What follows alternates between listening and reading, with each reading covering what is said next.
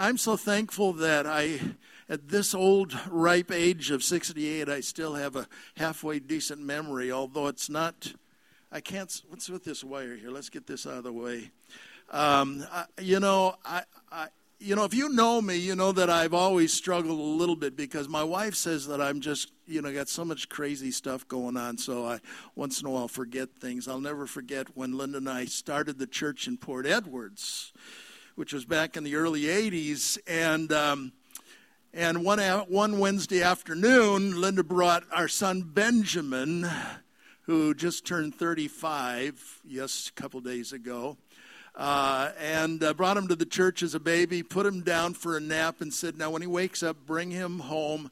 And um, so that was my instructions. My that, those were my instructions. And um, I just remember we were just poor than snot. I mean, is that a bad? That's a bad thing to say. Anyway, we were very poor, and we were in need of a car. And somebody called and said, "Hey, I found a great van for you guys. It's a great deal, friend of ours. And so why don't you go check it out?" And so I immediately got up, and the church was empty. Locked the door, went out and checked out the van. Then ran a bunch of errands, and then later on, late afternoon, I walked into the house, and the first thing Linda says was, "Well, where's Ben?"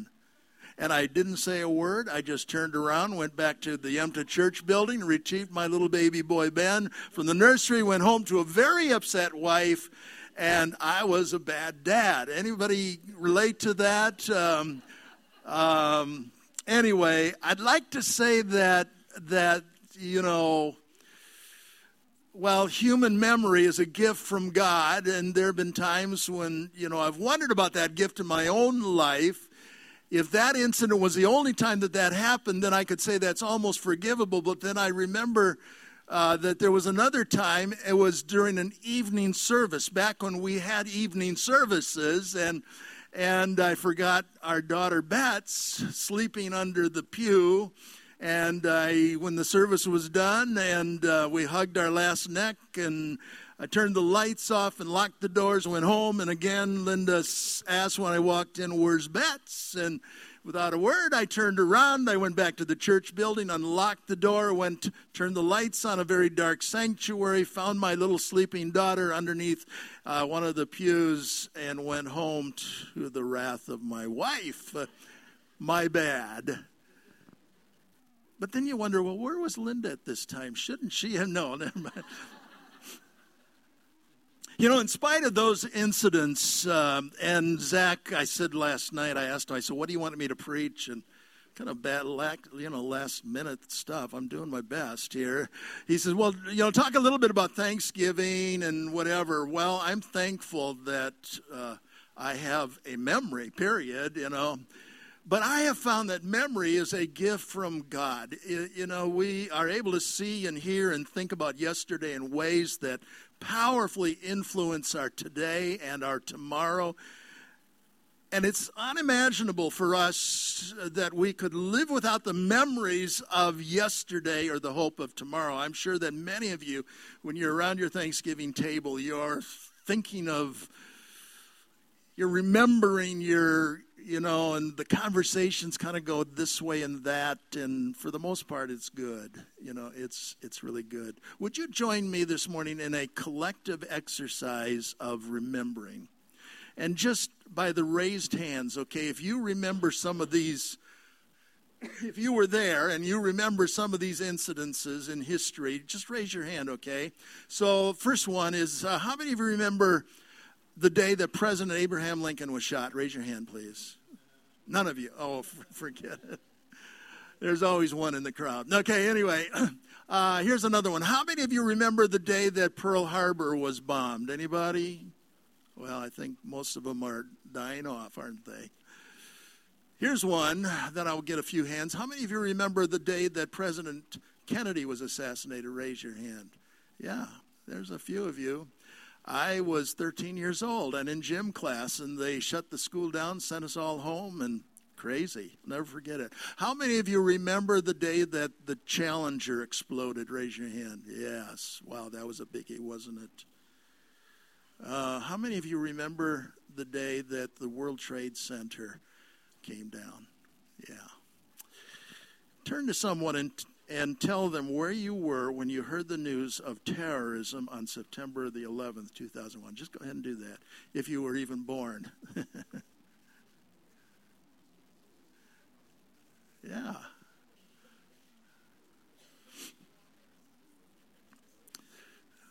All right. Well, memories change over time. Generations change in history is forgotten and um, and uh, the worst of memories can be suppressed. The best of memories will often fade with time. Nursery homes are filled with residents who can remember the exact words of a conversation they had 50 years ago and can't remember what they had for breakfast. I, I know my you know my mother's 97 years old. She's still going strong.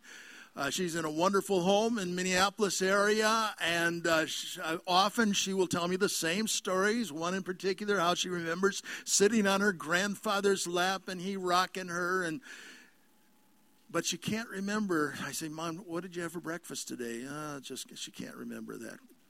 I can understand that because I don't remember what I had for breakfast this morning, but our generation uh, really has somehow, you know, focused, become heavily focused on the healing of bad memories. We're, we're seeing more and more counseling sessions and all of this stuff. And, and um, we all have memories that have not been what you, what you would say healed with, with time. I, I, I think there's some that I struggle with yet. And and some of the memories of yesterday have become even more painful as the years have gone by. If you have your Bibles, would you turn with me to the second letter of uh, St. Peter? St. Peter. Um, I think Peter was not so concerned about the healing of bad memories as as he was about forgetting good memories. He was an old man by old by um, uh, first century standards, and, and I just wonder if there were days when Peter couldn't remember the features of Je- just could not remember the features of Jesus' face and and precisely quote some of the words that he spoke and, and, i'm wondering if that didn't scare him a bit and and he knew that if he could remember the good he could he would have the strength to face the bad. Well, knowing that he would soon die, he wanted to face eternity filled with good thoughts. That's just my take on this. And so his approach was both therapeutic and supernatural. Therapeutic in that healing uh, the bad memories, it's never really enough. It's what we would say is a sum zero exercise, but supernatural in that good memories are really God's tool to transform our minds. Now, hold that thought for just a moment. Peter probably wrote many letters to first century Christians, but only two made it uh, into the New Testament, First and Second Peter. And so, what we call Second Peter it was penned uh, shortly before the death, his death in Rome. He knows that he's going to die, and, and he writes with passion and with the wisdom of a godly old man. Well, this is one of my favorite books, and so I think this is why I decided to take this apart a little bit this morning. In the second chapter of First Peter chapter or Second Peter chapter three, um, we, we experience the anger of, of Peter against false teachers who deceive and damage Christians and churches. And, and so we, we get a little bit of a picture of who Peter was in this. But then we go to the third chapter, and it's like his tone kind of settles down, and he writes with the tender words of a loving pastor. I want us to take a look at just two verses, okay? In verse 1 of 2 Peter chapter 3, now pretend that you're reading Peter's words for the first time, written personally to you. Peter writes, Dear friends, this is now my second letter to you. I've written both of them as reminders to stimulate you to wholesome thinking. So before Peter tells us what to remember. He explains why, why to remember, and it is to stimulate wholesome thinking in us. Do you ever think about what you think about? I heard about a guy who sat in his office chair thinking about all of his worries until he became so upset he passed out. Peter's ideas to stimulate wholesome thinking wasn't really unique to him. St. Paul taught this very important concept in Philippians, his letter to the Philippians, and in Philippians chapter 4. Here are a couple verses, 8 and 9 in particular, that if I were you, I would commit to memory, I think, and encourage your kids to, because this is what Paul said. He said, Whatever is true, whatever is noble, whatever is right, whatever is pure, whatever is lovely, whatever is admirable, if anything is excellent or praiseworthy, think about such things. Whatever you have learned or received or heard from me or seen in me, put it into practice. And the God of peace, he says, the God of peace will be with you. In other words, think wholesome thoughts, practice remembering, and the peace of God will be with you. This is um, a whole lot more than the power of positive thinking. This is the power of Christian thinking.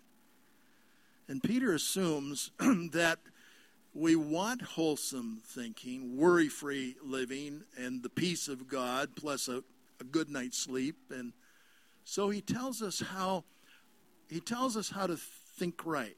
And this is so important. So let's be sure that we get this right, friends. The way to transform our present thinking is through right remembering. What we remember about the past changes how we think in the future and are in the present and about the future.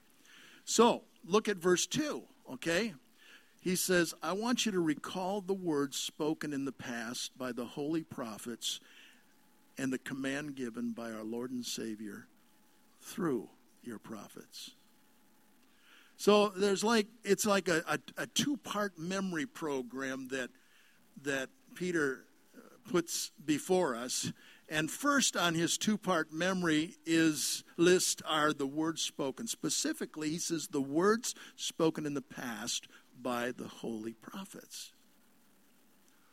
Peter has in mind the many predictions that were made by Old Testament prophets that point toward Jesus hundreds and thousands of years before Jesus was even born, prophets told about his life, his death, his, his resurrection, and then also the anticipation of his second coming back to earth, which, by the way, has not happened yet. Well, Peter believed that remembering the prophets' fulfilled predictions would bolster faith in the fulfillment of still unfulfilled predictions. And one of Peter's main points is that the Old Testament is just simply loaded with Jesus.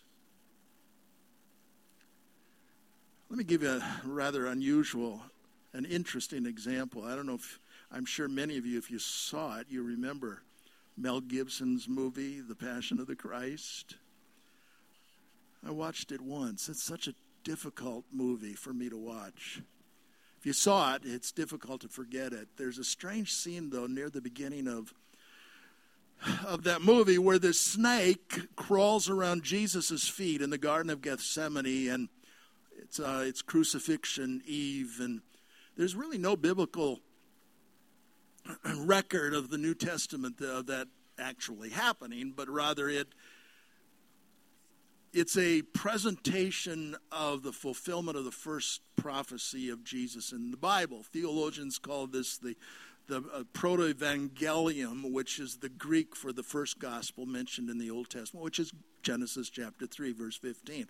Don't lose me on this. Genesis 3:15 it says he will crush your head and you will strike his heel. It's a quote from God the Father speaking to the serpent Satan in the Garden of Eden. And it is a prediction that Satan will inflict serious pain on Jesus, like the snake bite on the foot, but that Jesus would someday crush the head and the power of Satan on the cross.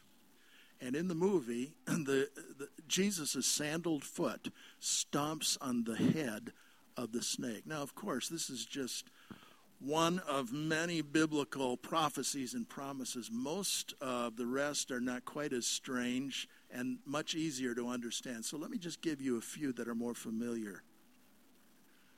The 23rd Psalm The Lord is my shepherd, I shall not want.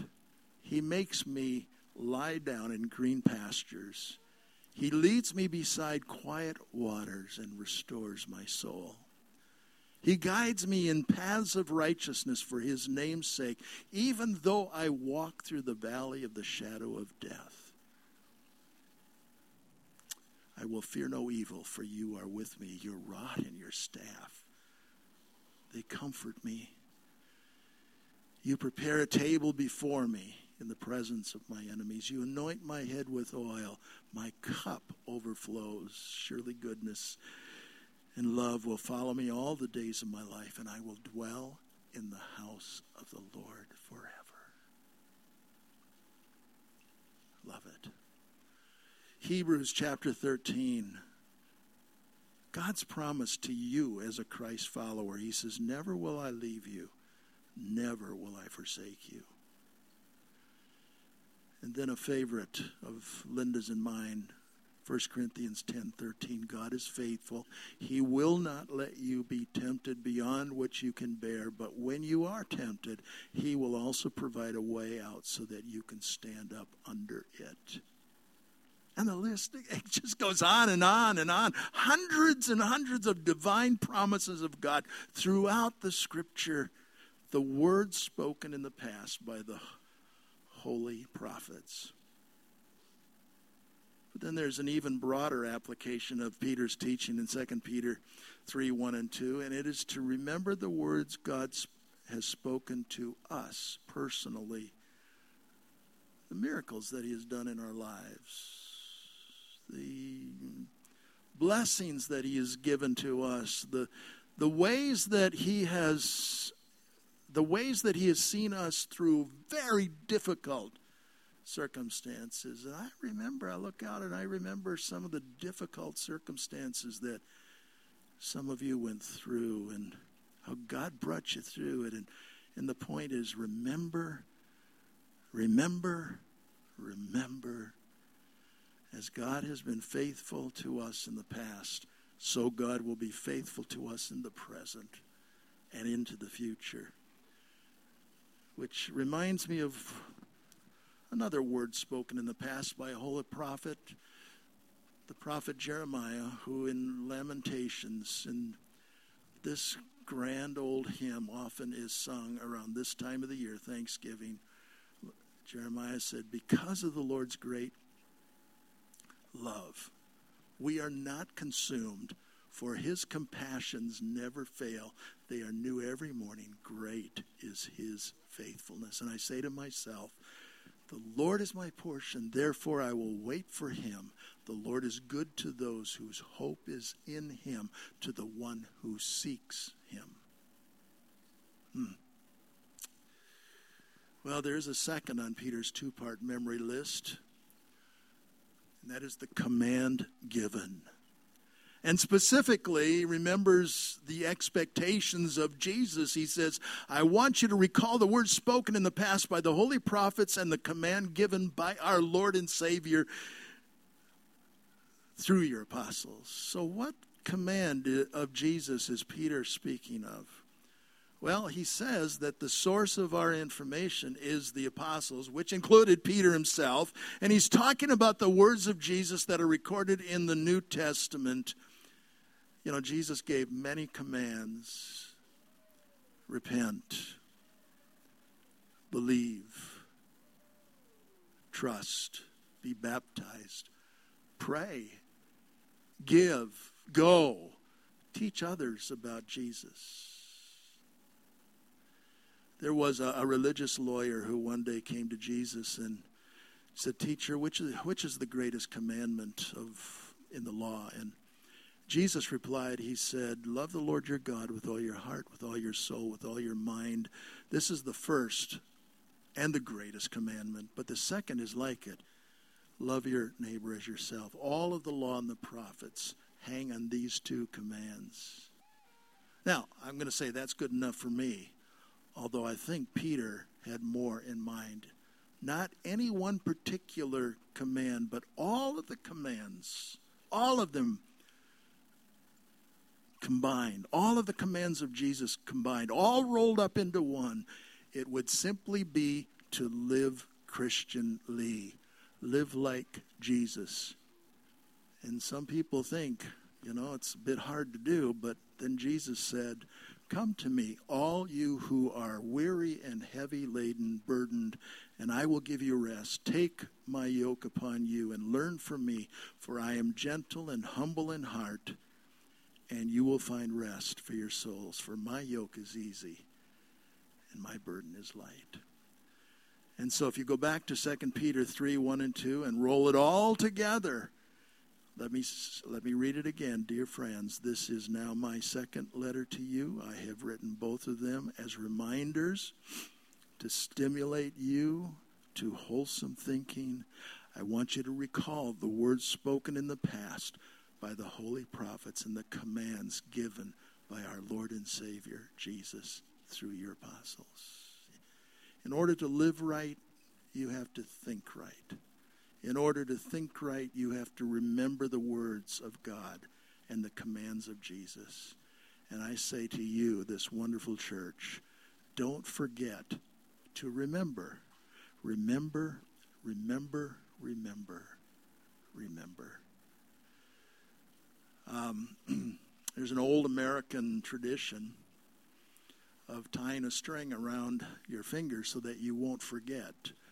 I, I, I was thinking on the way over here, I wish I would have had a ball of string. I would have cut a whole bunch off and given given each of you a small piece. I remember my mother tying a string around one of her fingers so that she wouldn't forget. She had the same problem that, or I have the same problem that she had, one or the other. Anyway, I to encourage you to go home, do this with your kids. Find a little string, tie it around your finger just for the day or for the week, and and and then call it perhaps your St. Peter's reminder string. Tie the, string, tie the string around your finger, and when thinking sinful thoughts, look at the string. When consumed with worry, look at the string. When uncertain about your future, look at the string.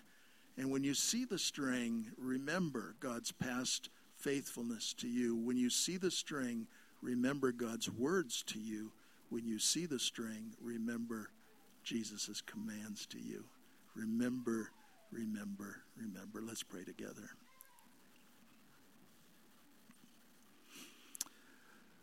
Father God, we're so grateful that we have your word. Oh, it uh, brings so much um, promise and so much peace and comfort. And this morning, we remember your faithfulness in particular. And we pause once again. May this not be a once once a year activity, but we pause to say thank you for your word and thank you for your promises and, and thank you, God, that you give us the strength to follow your commands. I thank you, God, for this church and just the many stories that have been started in this building and in its future. We thank you, God, for the past here and for the future, for the present. May we each, God, as we begin this this now season of Christmas and the new year, may we may we continue to just live these lives of remembering and may we always remember to be thankful. If there are needs here this morning in this congregation, may we be rem- reminded that, God, you are a God who performs the miraculous. You do the impossible. Perhaps there are some impossible needs here. And so we come this morning in the name of Jesus, the one who performs the impossible, performs the miraculous. And we ask on that individual's behalf for a miracle to be performed, for a life to be changed, for a, f- a future, God, that brings peace of mind and and Lord, if there are those here this morning who have yet to com- commit their lives to you, may they know, God, that these doors will always be open to them, whether they choose to become Christ followers or not. But I know, God, from personal experience, and as do most here this morning, that that is just the best way to live with Jesus. And so we give a long rope, we continue to love, but I pray that perhaps this morning, this season, that individual, if there is that one here, would say yes to you for the first time and invite you into their life, committing all that they are and all that they have to you. It is the very best way to live. And so, God, I pray that you'll continue to watch over Mill, the Mill Church here and. Um, and uh, we just, again, want to say how much we love you. As we receive your offering today, the ushers prepare to give. We ask God that you continue to multiply it. I thank you for individuals like Gabby who are taking this bold initiative seriously. Continue to bless, Lord, we pray, in Jesus' name. Again, and everybody said, Amen. Amen.